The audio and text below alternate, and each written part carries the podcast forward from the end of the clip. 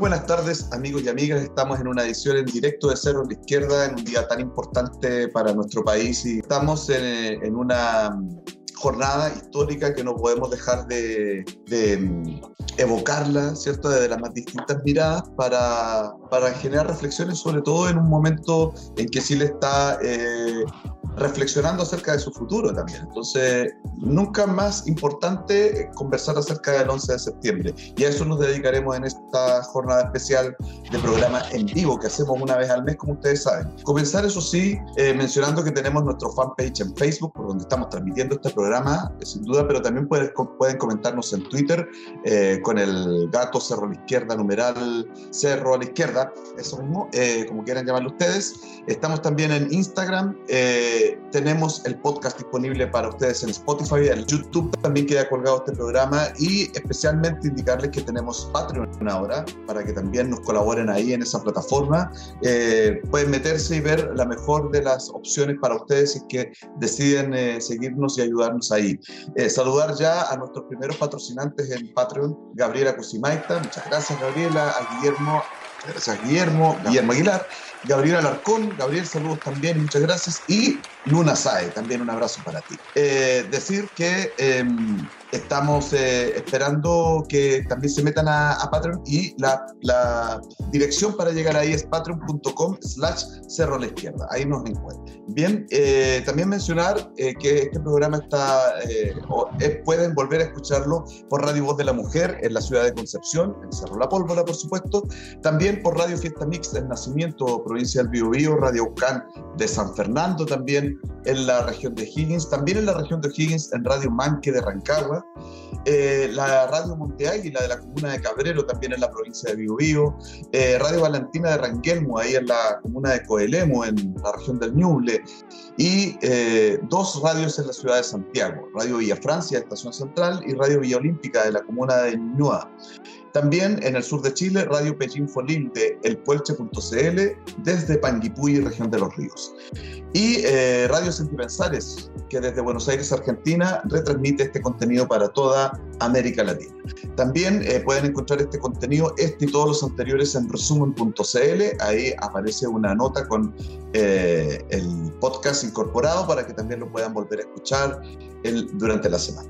Dicho todo aquello y saludando a todos nuestros amigos y amigas radialistas de, todo el país que tienen a bien reconsiderar eh, esta transmisión, eh, también decirles que vamos a trabajar sobre el 11 de septiembre y para eso hemos planteado una pregunta que van a responder nuestros dos contertulios de este día. Angel Arias, ¿cómo estás Angel? Buenos días, buenas tardes ya. Muy bien, muchas gracias. Sí, buenas tardes en en un tormentoso Concepción. No sé cómo decir, no es una tormenta quizás, pero es mucha agua, mucho viento en un día frío en Concepción. Pero no por eso menos entusiasmada. Por supuesto.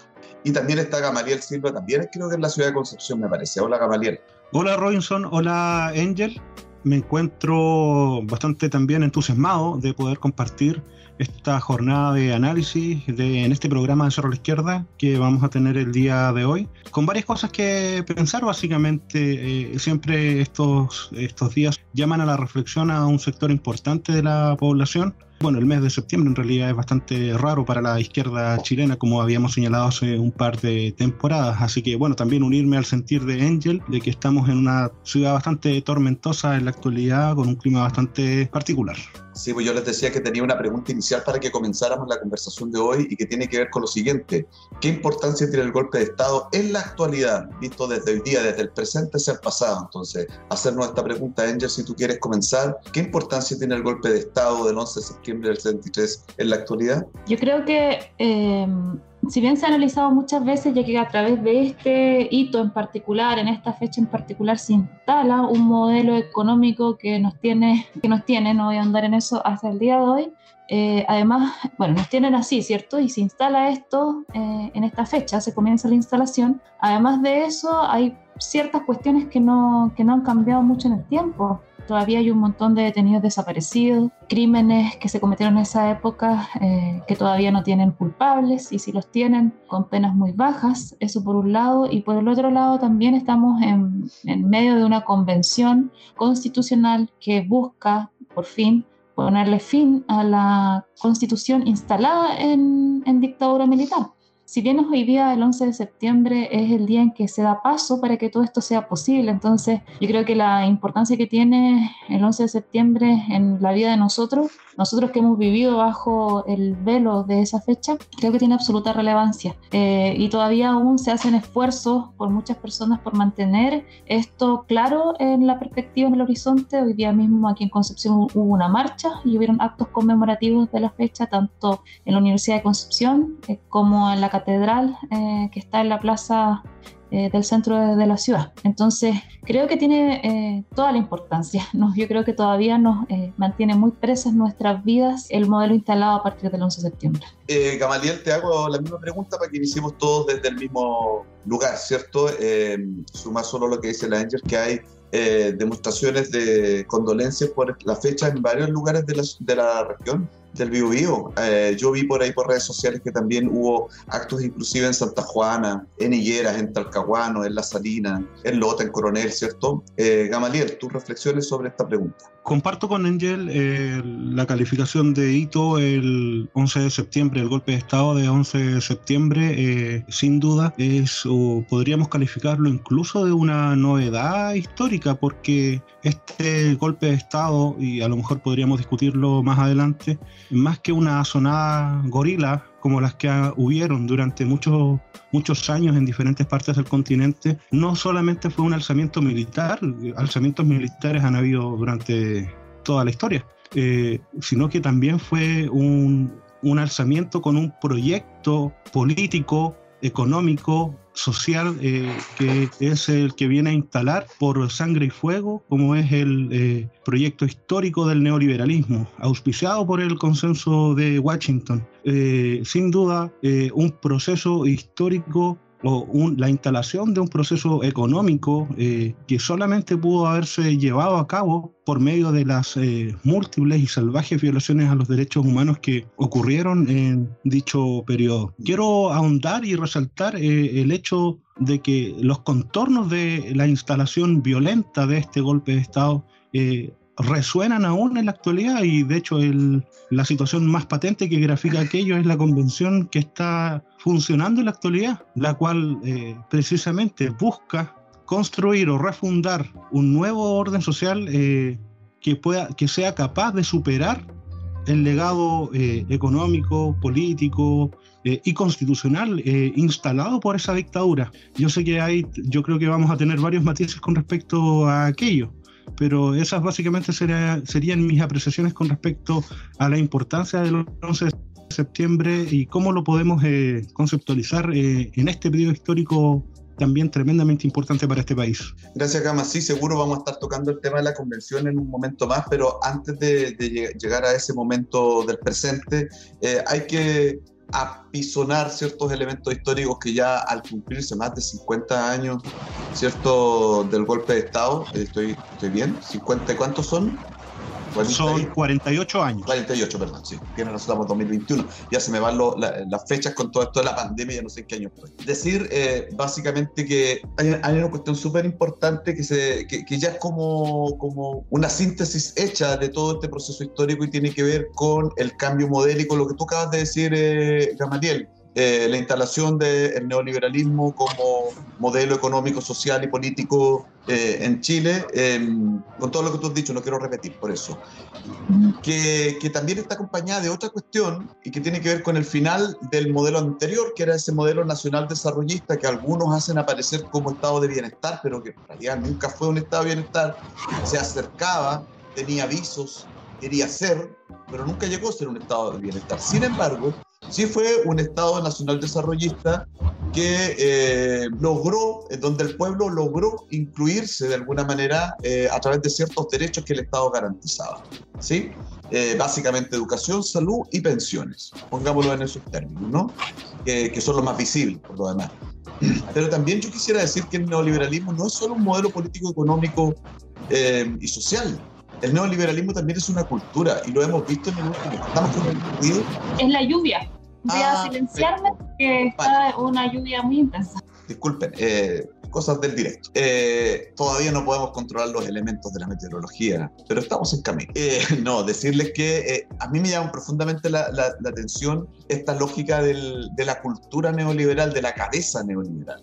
Sobre todo yo lo he visto cuando se discute el tema de las pensiones, las AFP, está inculcado este virus, este bicho de que esa plata es mía y solo mía porque es producto de mi trabajo y como desterrando cualquier posibilidad de pensar en que algo pueda ser solidario, de que algo pueda estar eh, compartido entre nosotros los iguales que somos los humanos, una especie, ¿sí? una sola especie.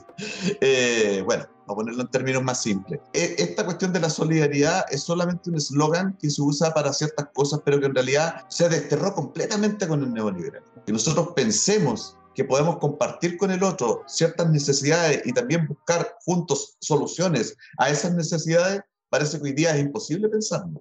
Y eso también fue un trabajo de hormiga de la dictadura, de los neoliberales, eh, eh, también en la transición, de ir haciendo de los individuos cada vez más individuos y pensar cada vez menos en lo colectivo. Entonces también la cultura neoliberal es una cuestión que se debe agregar a todo lo dicho respecto a los cambios modélicos gruesos de política económica, ¿cierto? De política social. Eh, también está eso, y una parte así como nos tenemos que deconstruir en varios otros elementos antipatriarcales y de muchas cosas, también tendríamos que deconstruirnos en términos de nuestra cabeza neoliberal, que yo creo que todos tenemos. Eh, a mí es una cuestión que me da vuelta y que también es un legado dictatorial súper presente, muy instalado, muy instalado. Como decía, sobre todo en el tema de la FP, pero también en otros, en otros casos. ¿Cuánta gente disponible hay para hoy día decir, ya, vamos a construir una educación pública? ¿Cuántos van a mandar a sus hijos a la educación pública? ¿Estarían disponibles? Incluso teniendo la plata para mandarlo a un subvencionado. ¿Lo haría? Solo por el hecho de apostar por un proyecto solidario público. ¿Lo haría usted? Ahí entonces tenemos que empezar a deconstruir algunas cosas, creo yo, y evidentemente mejorar lo que tenemos. Eso, eh, esa es mi primera reflexión respecto a esa pregunta y, a esto. Después está eh, todo lo que ha pasado con las violaciones a los derechos humanos. Yo creo que es importante también nunca olvidar.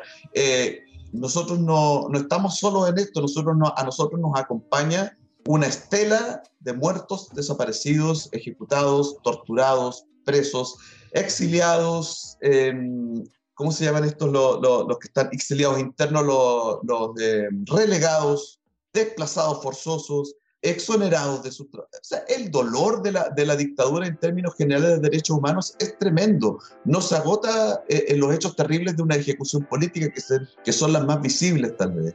Eh, el daño a los derechos, del, derechos fundamentales de las personas es más transversal de lo que ustedes creen, yo creo, eh, y mm, de lo que creemos los chilenos. Y, creo que no, no, no, nunca se va a acabar el hecho de que tenemos que volver a mencionarlo cada 11 de septiembre y cada vez que sea necesario, porque de verdad es la pieza fundamental que nos dice, bueno, cada vez que el pueblo ha intentado eh, tener un proyecto de liberación, ah, se ha intentado borrar, pero no lo han logrado. Esa es también mi reflexión.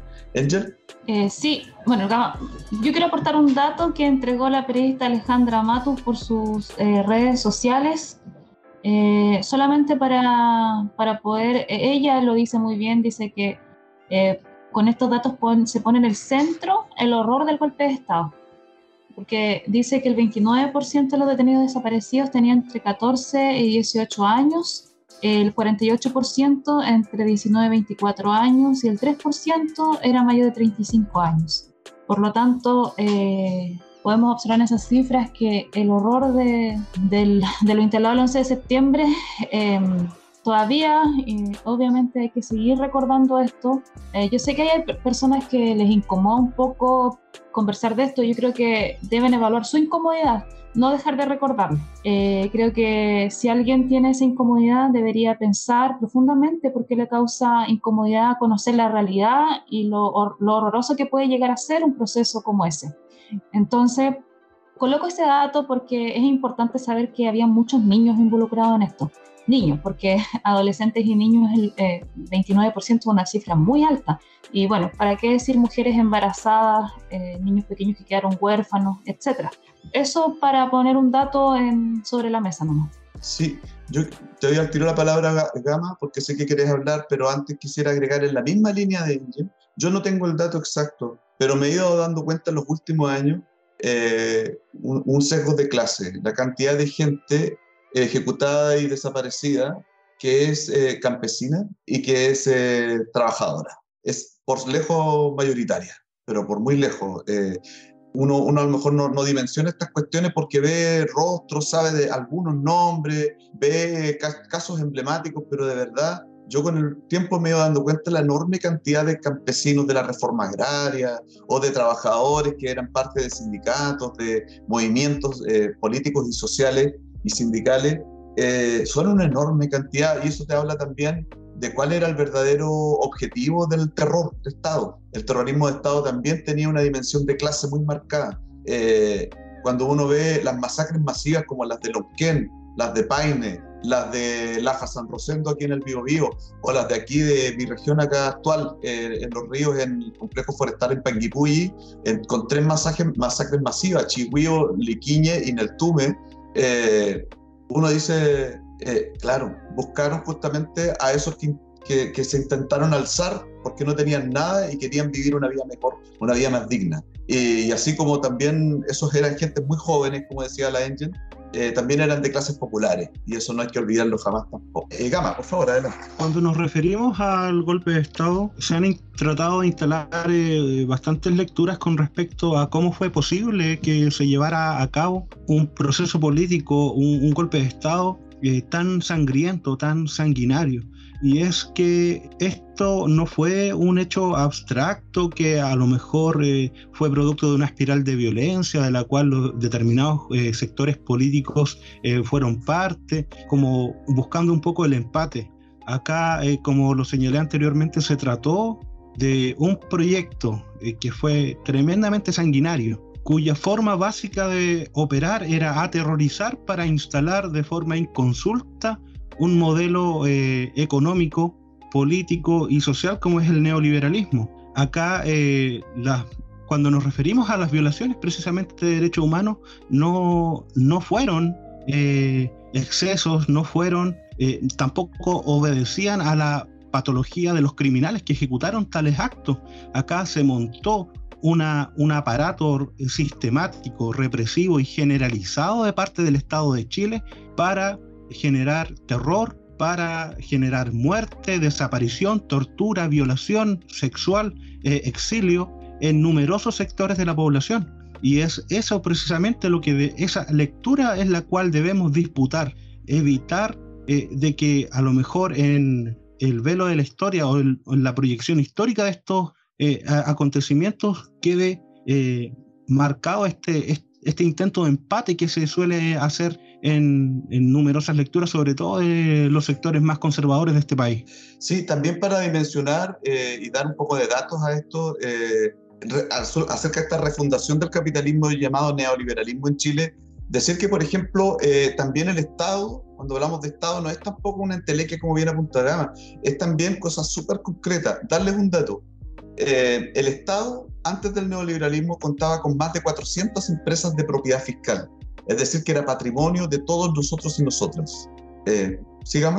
No, eh, básicamente complementar lo que tú señalas, que esto, este proyecto económico llamado neoliberalismo que se instaló eh, de forma violenta por el golpe de Estado, eh, también supuso la caída de los grupos económicos anteriores al golpe y supuso además la creación de nuevos grupos económicos, los cuales en la actualidad son actores políticos tremendamente relevantes y parte fundamental de la creación de, esos, eh, de estos nuevos grupos económicos eh, se cimentaron con el desguace de las empresas del Estado, las cuales fueron rematadas a precio vil eh, y posteriormente traspasadas a estos nuevos grupos económicos. Bueno, exactamente. Yo decía justamente, daba esa cifra, más de 400 empresas del Estado, que en realidad es pérdida de patrimonio, es como si ustedes le sacaran parte de su sueldo todos los meses, eh, o le quitaran parte de una propiedad, parte de su casa o su casa, que es su patrimonio, ¿verdad? Eh, y a raíz del proceso de, neoliberalización de la economía y, y, del Estado chileno, en 1980 eso se había reducido a 45 empresas de propiedad del Estado. Eso en 1980. A día de hoy, y por eso siempre nosotros decimos que la, la transición en realidad es una post-dictadura, no llegan a ser más de 20, porque eso continuó, continuó eh, profundizándose. Y en este elemento se nota eh, evidentemente, o sea, tenemos hoy día un Estado que prácticamente no posee eh, control sobre ciertos espacios de la economía, es absolutamente inútil en varios otros, o, no, o ausente, simplemente. No es solamente ausente de las políticas sociales, que también, eh, es también un, Estado que no tiene músculo, que no tiene fuerza. Y, eso es producto de aquello, de, ese proceso político que es intencional, es una decisión de los políticos, en este caso de los militares y de los políticos de derecha que gobernaban durante la dictadura. Eh, desarmar el Estado, enflaquecerlo, eh, convertirlo en un raquítico. Y, y, con eso, claro, se desmontaron también todos los derechos alcanzados por el movimiento popular en más de un siglo, que había logrado, ¿cierto?, construir un sistema de pensiones, que había logrado construir un sistema de salud pública, de educación pública, y que eh, se ve absolutamente eh, inutilizado porque el Estado ya no tiene con qué financiarlo, puesto que sus empresas ya son inexistentes. Entonces, eso a mí me parece que es una explicación que también siempre tenemos que dar. Eh, Yo quería preguntarte, Robinson, si nos podías aportar con algunos datos. Bueno, nosotros sabemos que bueno, la gente que nos está viendo quizás no todas lo sabe, pero tú eres historiador y llevas harto tiempo investigando y relacionándote con este tema. Entonces, preguntarte porque eh, un dato que, que, tú aportas que tiene que ver con esto de las 400 empresas que han del Estado y todo esto, eh, y todos los derechos que se pierden en este momento, que ya llevan 100 años de conquista de, de, los trabajadores y las trabajadoras de este país, eh, es, habían cuestiones muy concretas que se perdieron, porque a lo mejor las personas como imaginarse, traducirlo eso en cosas que le aprieten el zapato día a día, eh, es, más difícil. Entonces, algunas cuestiones concretas que nos puedas nombrar para ejemplificar. Sí, se me viene inmediatamente una a la cabeza que tiene que ver con el sistema de pensiones. No está galleteado por si acaso, sepan que no está. Pero nosotros tuvimos eh, a principios de siglo el traspaso de la mutualidad, ¿cierto? Estas agrupaciones de trabajadores que intentaban ayudarse entre ellos, de ahí el nombre de mutuales, ¿verdad? Em, cuando, por ejemplo, quedaba alguna persona viuda y tenía que recibir algún tipo de pensión para poder mantenerse sin el marido trabajador, ¿cierto? Estoy hablando de 1900, 1910, de esas épocas, un poquito antes también. Em, o para poder pagar el entierro de un difunto, de un trabajador que, había muerto. Eh, entonces las mutualidades empezaron a hacer eh, juntar dinero entre los trabajadores de algún tipo, por ejemplo, todos los carpinteros, todos los eh, maestros. De alguna manera era la primera forma. El Estado, cuando se empieza a hacer cargo de esos derechos, hacia 1930 más o menos, construye un sistema de pensiones donde el Estado también se hace cargo y, hace las cajas. Las cajas, ¿cierto? Que fueron las que fueron exterminadas con las AFP. Las cajas también se reunían por gremio, las de empleados particulares, las de empleados fiscales, los, ferrocarriles, ¿cierto?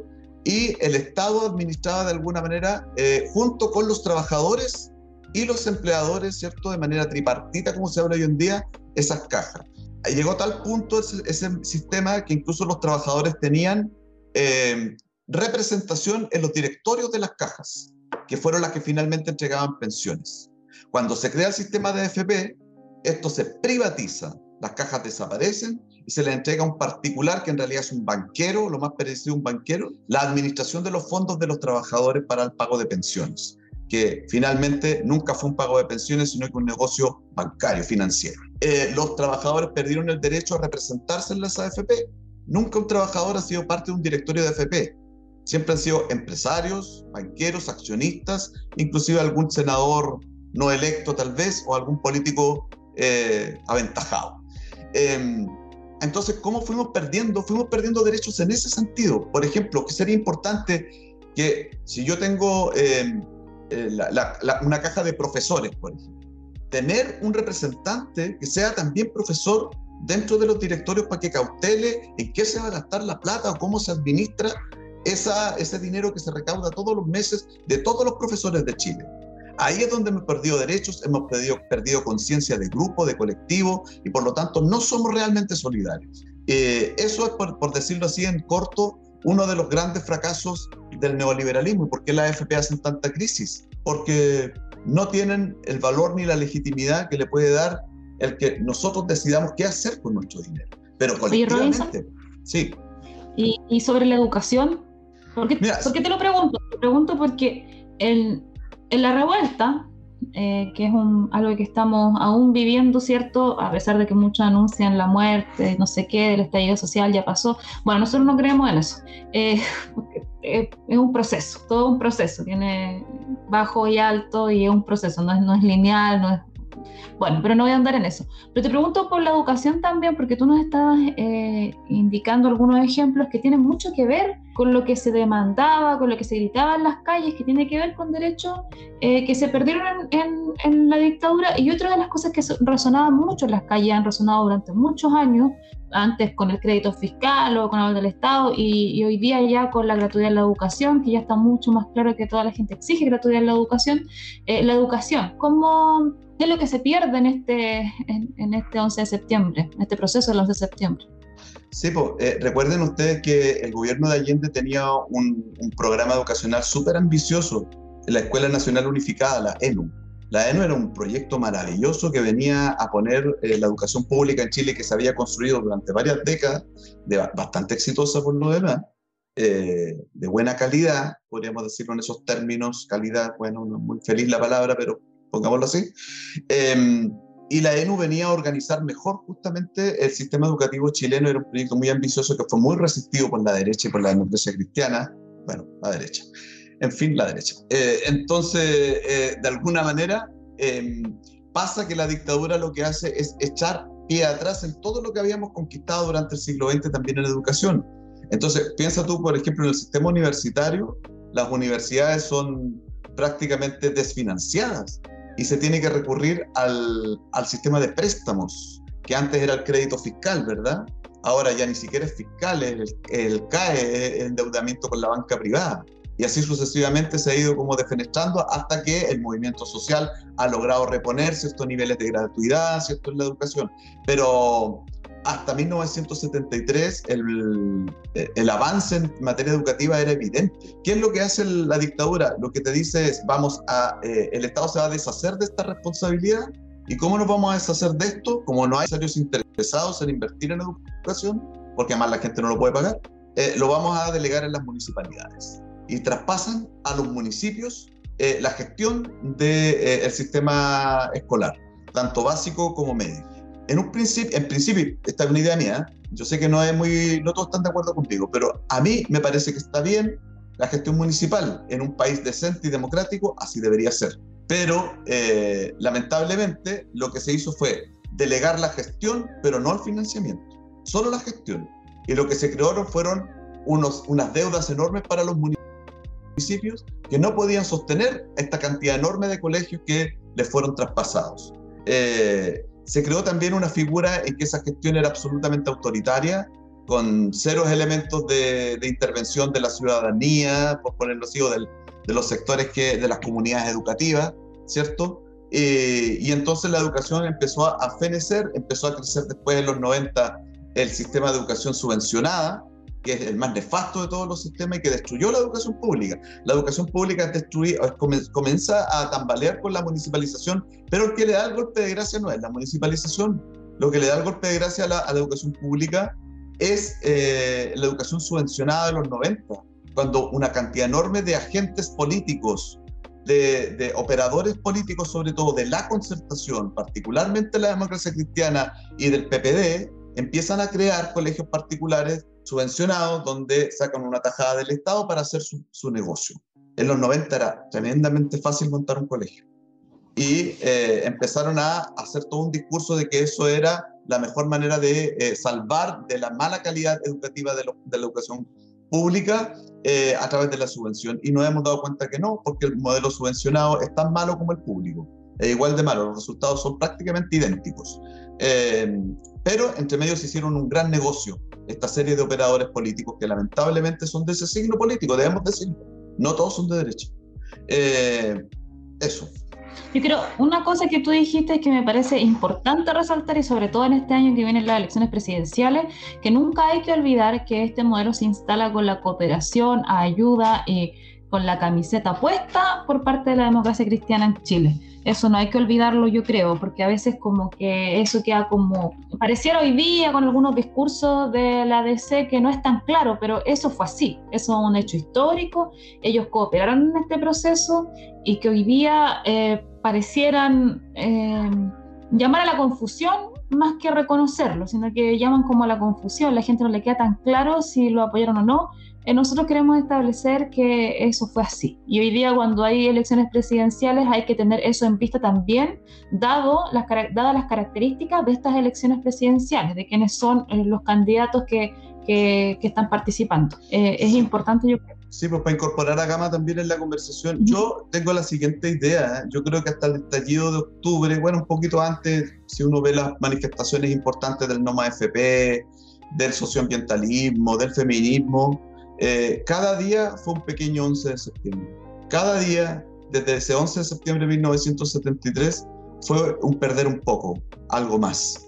Eh, hasta hasta el 2006, te diría más o menos, ¿no? Fue replicar esta monserga de que no había más historia que esta, que las cosas eran así y mejor era resignarse, que era el discurso que escuchábamos todos los días por los medios de comunicación oficiales, por la educación, por todas las agencias de socialización en el fondo, que nos decían, cállense, ustedes perdieron, esto es lo que hay, cada día era un poco un 11 de septiembre, yo creo que eso duró hasta el 2006, no sé, como sociólogo tú, Gama, si estoy de acuerdo un poco con eso y que eso ya se viene revirtiendo en los últimos años. Eh, a decir verdad, Robinson, estoy absolutamente de acuerdo contigo y eso a lo mejor para que lo notemos como punto de acuerdo entre Robinson y, y Gama. Allí en donde el capitalismo no es capaz de generar cohesión social entre las comunidades, sí es capaz de hacer eficientemente el proceso de instalación de derrota en sus críticos. Una de las virtudes, de las eh, nefastas acciones que hace este sistema económico en la actualidad y que funcionó muy bien durante eh, la época de oro de la postdictadura, con la, la concertación, cogobernando con el gran empresariado, fue el hecho de profundizar este proceso económico de privatización de la vida prácticamente, en donde eh, los diferentes derechos, eh, las diferentes áreas de la vida de las personas, eh, se instaló esta lógica mercantil, empresarial de gestión, la cual se caracteriza por la existencia de un Estado, un Estado que es fuerte como subvencionador, como dador de esta lógica del voucher se grafica excelente en el funcionamiento de eh, las escuelas particulares subvencionadas. Esa misma lógica del Estado como pagador de vouchers para solucionar diferentes problemáticas y crear otras más es la que se replicó durante toda esta época de la postdictadura, en donde, reitero, la concertación cogobernó de forma bastante estrecha con el gran empresario, gran empresariado que surgió precisamente de este periodo de privatizaciones eh, surgido durante la dictadura. Ya, pues, oye, eh, ya que tú también lo propusiste, Game, yo creo que sí es importante. ¿Cómo empezamos a matar ese 11 de septiembre? Eh, tiene que ver con el nuevo proceso que, que, se ha abierto en el último tiempo, desde el estallido, diría yo, desde la revuelta social, octubre de 2019, y el proceso constituyente. Em, lo ligamos, lo tenemos que ligar, porque sin duda eh, la muerte del modelo pinochetista, por ponerlo así en términos publicitarios, sabemos que es mucho más que Pinochet, es mucho más que eso. De alguna manera se, se cierra con, con, este proceso constituyente y todo lo que se discute y por qué es tan importante en términos ya civilizatorios, diría yo, ¿no? Es ponerle fin a una manera de pensar, a una cultura, a una forma de ser también e inaugurar otras posibilidades, otras maneras, ¿no? Que son posibles de, construir como sociedad. Eh, entonces, no sé, yo con todos los debates de la convención del último tiempo, no quiero entrar como en la farándula, por favor. Ustedes saben que yo soy malo para eso. eso es ironía. Pero mm, de alguna manera eh, no quiero hablar ni del pelado, no quiero hablar eh, de las máquinas que intentó pasar la mesa directiva con el reglamento en la última semana, nada de eso de alguna manera, lo que a mí me, interesa es que entiendan de una vez que lo que está en juego ahí es la soberanía, es decir, el poder que radica en el pueblo o en los pueblos de este territorio. Y ese poder no puede ser intervenido por ningún tipo de eh, interlocución política pequeña.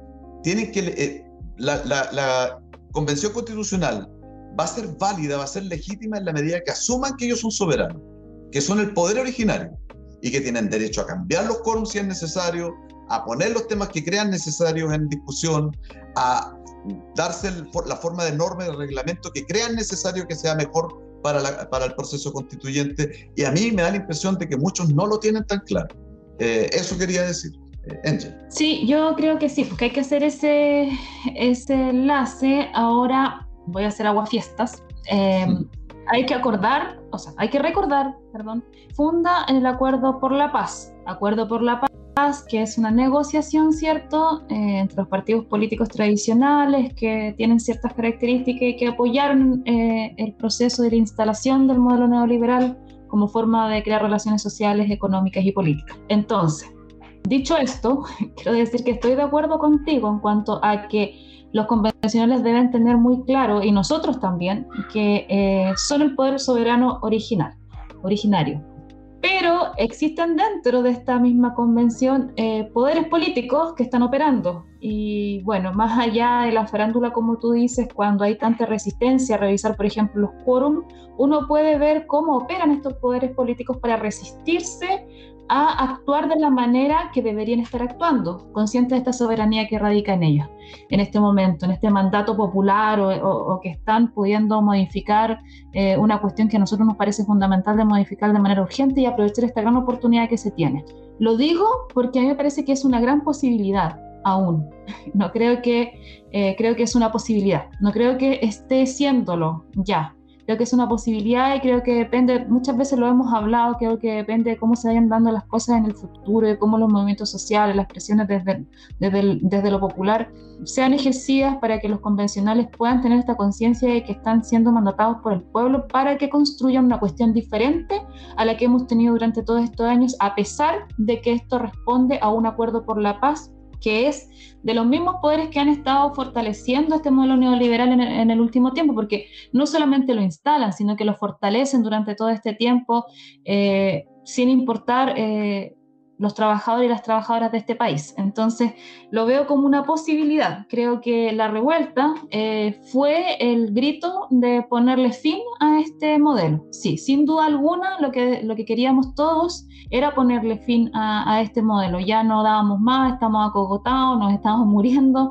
eh, a propósito de este modelo y no es una exageración, o sea, la gente realmente eh, por el sistema de salud eh, carente muere, muchas personas por no tener atención de salud en Chile. Cuando uno dice nos estamos muriendo por este sistema, no es una forma de decir, sino que es una cuestión absolutamente concreta. La gente con la sobreexplotación que vive diariamente también se muere, los niños, las niñas están teniendo imagínate, problemas de salud mental, niños, y responden a un, a un modelo, a un modelo eh, concreto de, de, educación, de salud y de todas las áreas de la vida. Entonces lo que se está tratando, lo que, lo que se buscaba era dar un grito de alerta de que ya no lo soportamos más y que se tiene que cambiar. Hoy día está la posibilidad de hacerlo, creo, creo yo. Y hay algunos convencionales que veo a través de sus redes sociales por lo menos y algunas entrevistas que que lo tienen muy claro.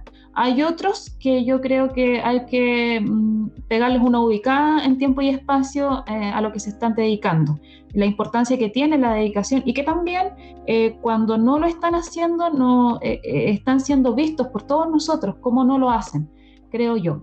Ahora, ese es mi primera, lo, primero que quiero decir con, este enlace que tenemos que hacer, que es lógicamente muy natural.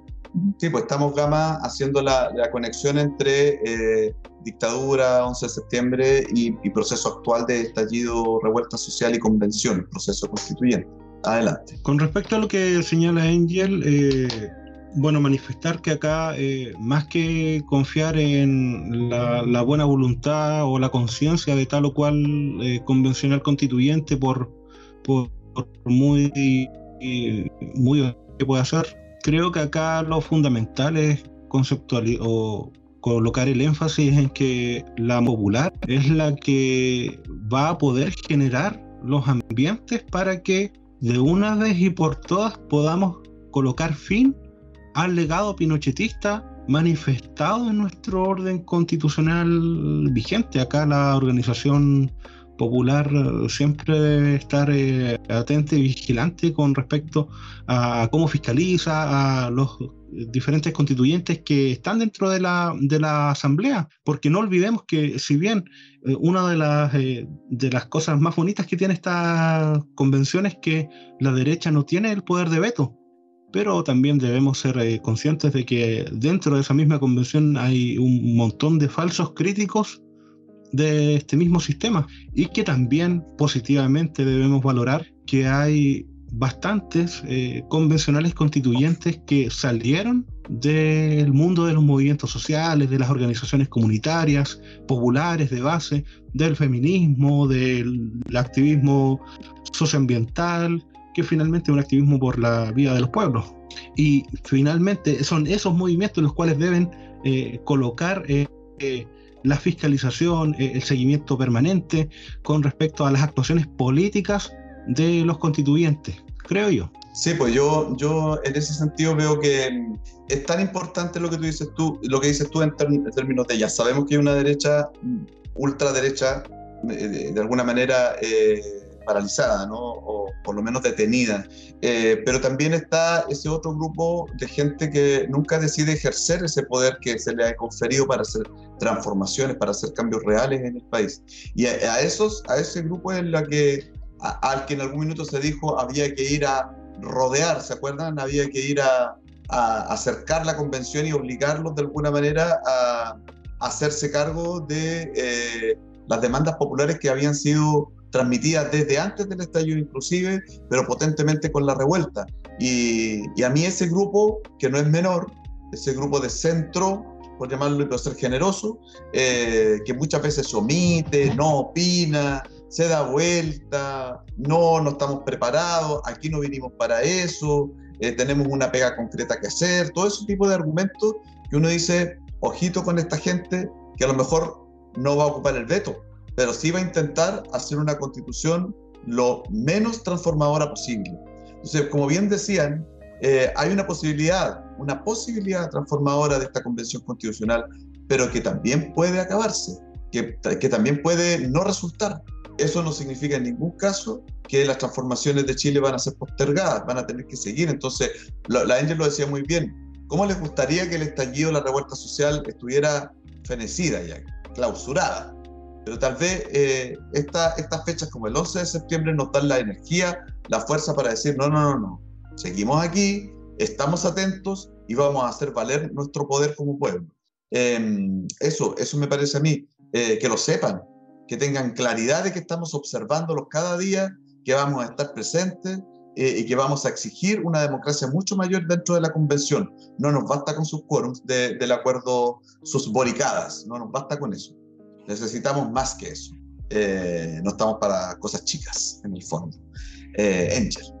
Sí, yo eh, creo que lo que tú dijiste en cuanto hay que estar conscientes de que el proceso no se acabó, el de la revuelta, creo que eh, el proceso de la revuelta está, todos los que participamos de alguna, en alguna medida de ese proceso, eh, estamos expectantes. Creo que esa es la, estamos en latencia, también podría decirse en este momento, viendo qué es lo que va a pasar con, con el proceso de la convención hacia dónde va a caminar y de acuerdo a eso es lo que vamos a tener que hacer posterior a cuando ya digamos, ya esta cuestión va para este lado, definitivamente esto se puso de este color o de este otro color, pongámoslo en colores, y ahí vamos a reaccionar. No es que estemos eh, ahí, no sé, ya la convención nos dejó conforme, ya está la respuesta. No, estamos en latencia, estamos eh, muy pendientes, expectantes, eh, vigilantes también del proceso eh, y también esperanzados, yo creo. Hay mucha gente que está esperanzada en que de allí salgan algunos, por lo menos, cuestiones mínimas que ya son de conocimiento de todo el mundo, desde los eh, desde las cúpulas de poder económicas, pasando por los políticos tradicionales como administradores de este modelo económico, eh, que son mínimos eh, que, se exigen.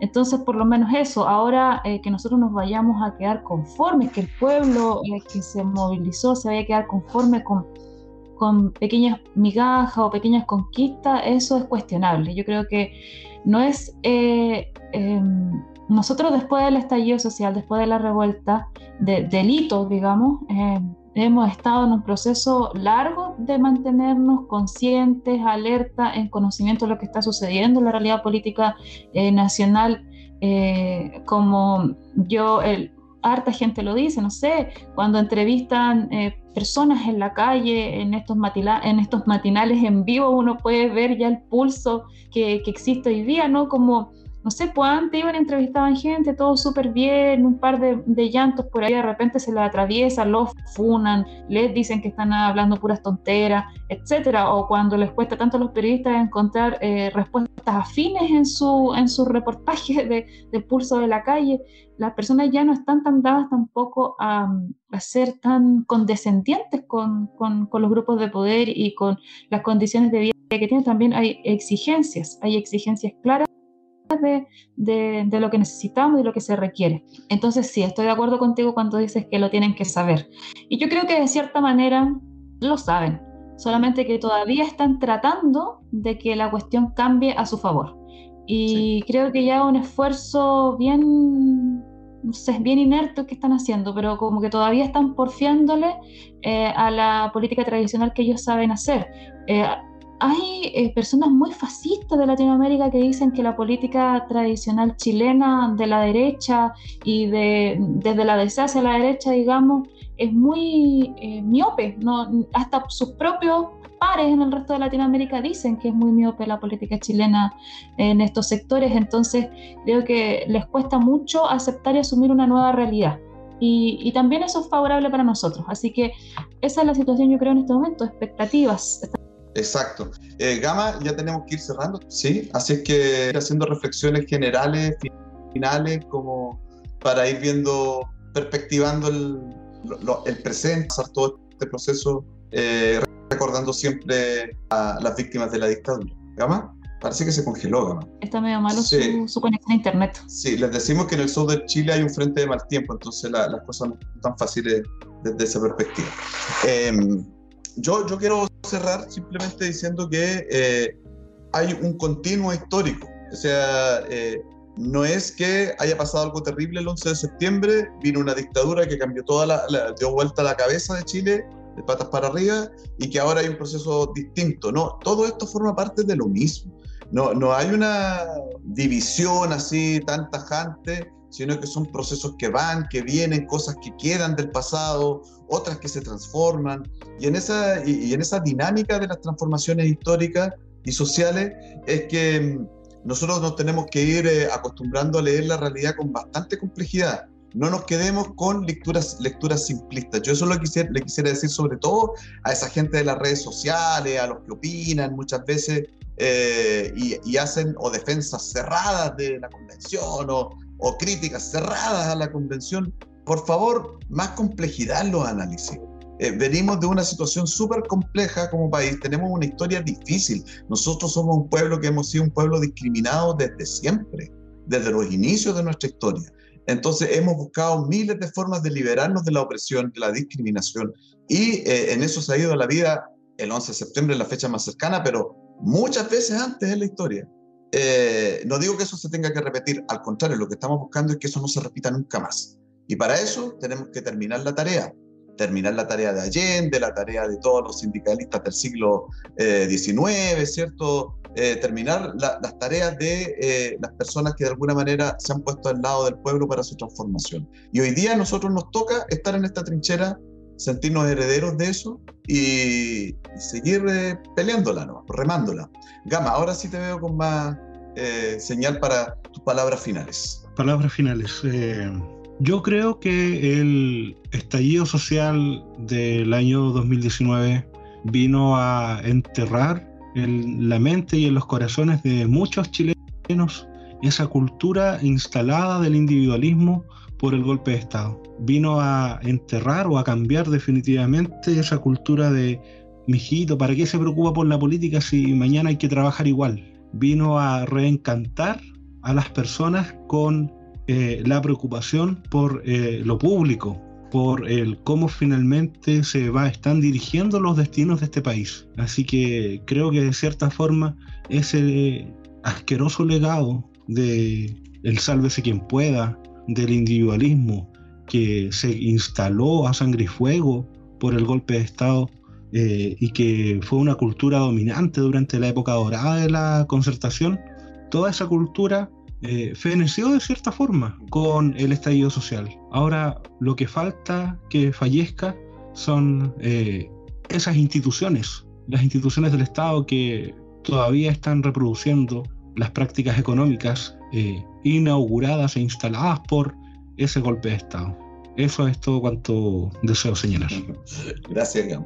Eh, Angel, para ir cerrando tu intervención.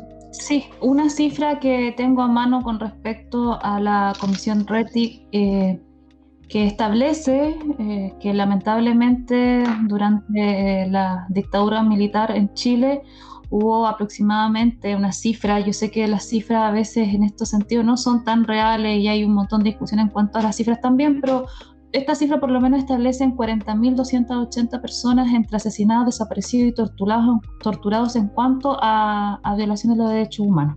Las cifras del estallido social en Chile, ya que fueron sistemáticas, generalizadas las violaciones de los derechos humanos también durante el estallido social en Chile, también son muy discutibles, entregan algunas el INDH y otras, eh, otras organizaciones más cerca de, de, de, la gente, de la calle, ¿no? porque el INDH también estuvo en mucha, en mucha eh, cuestionamiento con respecto a las cifras que fue entregando.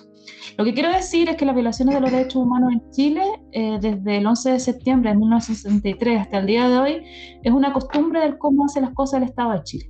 El Estado de Chile está acostumbrado a violar los derechos humanos en este país. Por lo tanto, eh, decir que te incomoda la realidad que se vivió el 11 de septiembre de 1963 hasta el fin de la, del periodo de dictadura militar eh, con la llegada del gobierno de Elwin es una mentira. Te incomoda la realidad de que vives día a día cuando sales a la calle y tienes miedo de que los carabineros te puedan disparar tan solo por pedir que te atiendan en el hospital. Entonces le digo a todas esas personas que están en redes sociales, que no paren de llorar y no sé qué, eh, que solamente quieren esconder la basura debajo de la alfombra. El Estado de Chile viola derechos humanos y lo hizo en ese momento y lo sigue haciendo y lo sigue haciendo tal cual. Eh, solo como bonus track, y porque me acabo de, de, ver acá, de enterar, nuestro compañero Nelson Alarcón hace una pregunta. Hace una pregunta que tiene que ver con lo siguiente. ¿Qué les pareció el impacto de la muestra de documental La Batalla de Chile ayer en la red? En realidad, ayer, hoy y mañana. Eh, la, las tres partes de la batalla de Chile serán eh, durante todo este fin de semana, eh, a las 10 me parece que es. Em, muy breve, muy breve porque tenemos que cerrar. Yo por lo menos creo que es una muy buena señal, no solo por esto, sino que la red en general hoy día hay que aprovecharla. Es un espacio de libertad informativa en la televisión que nunca en la vida habíamos tenido en este país y vamos a saber cuánto va a durar eso. Así que hay que aprovecharla eh, me, me, gusta mucho lo que hacen y que la batalla de Chile está siendo exhibida, me parece que no solo en la red, eso debiera ser un material de consulta escolar, básicamente, para estudiar en el, en el colegio, ¿cierto? En los niveles que correspondan, la historia reciente de nuestro país. Es considerado uno de los mejores documentales de la historia del cine, de la batalla de Chile. Así que es un lujito y solamente reprobar a TVN que nunca, nunca, nunca la pasó teniendo los derechos para hacer. Angel, bien breve me sumo a eso y eh, los invito a verla. Nada más que, que, hoy día pongan la red y la vean. Eso. Exacto. Gama. Por mi parte, bueno, despedirme de todas las personas que escuchan este programa a través de los diferentes medios y también hacer una recomendación de documentales eh, con respecto a este tema. Eh, recomendar el eh, documental eh, Reinaldo del Carmen, mi mamá y yo, de una documentalista que habla de precisamente el caso de la desaparecida eh, matrona eh, Reinalda del Carmen de la ciudad de Santiago y también es recomendar el eh, documental Estadio Nacional de Carmen Luz Parot, quien habla del eh, centro de torturas más grande de este país. Perfecto, con eso entonces nos quedamos, muchachos, tenemos que cerrar. Muchas gracias, Angel, por estar en esta edición en vivo de Cerro a la Izquierda. La estamos haciendo una vez al mes, así que ahí les iremos avisando con tiempo. Eh, gracias, Gamas, también por participar del, del, tremendo día que tenemos hoy, una nueva conmemoración del 11 de septiembre. Que estén muy bien, nos vemos prontamente. Adiós, chao, chao. Chao, chao. Chao, chao.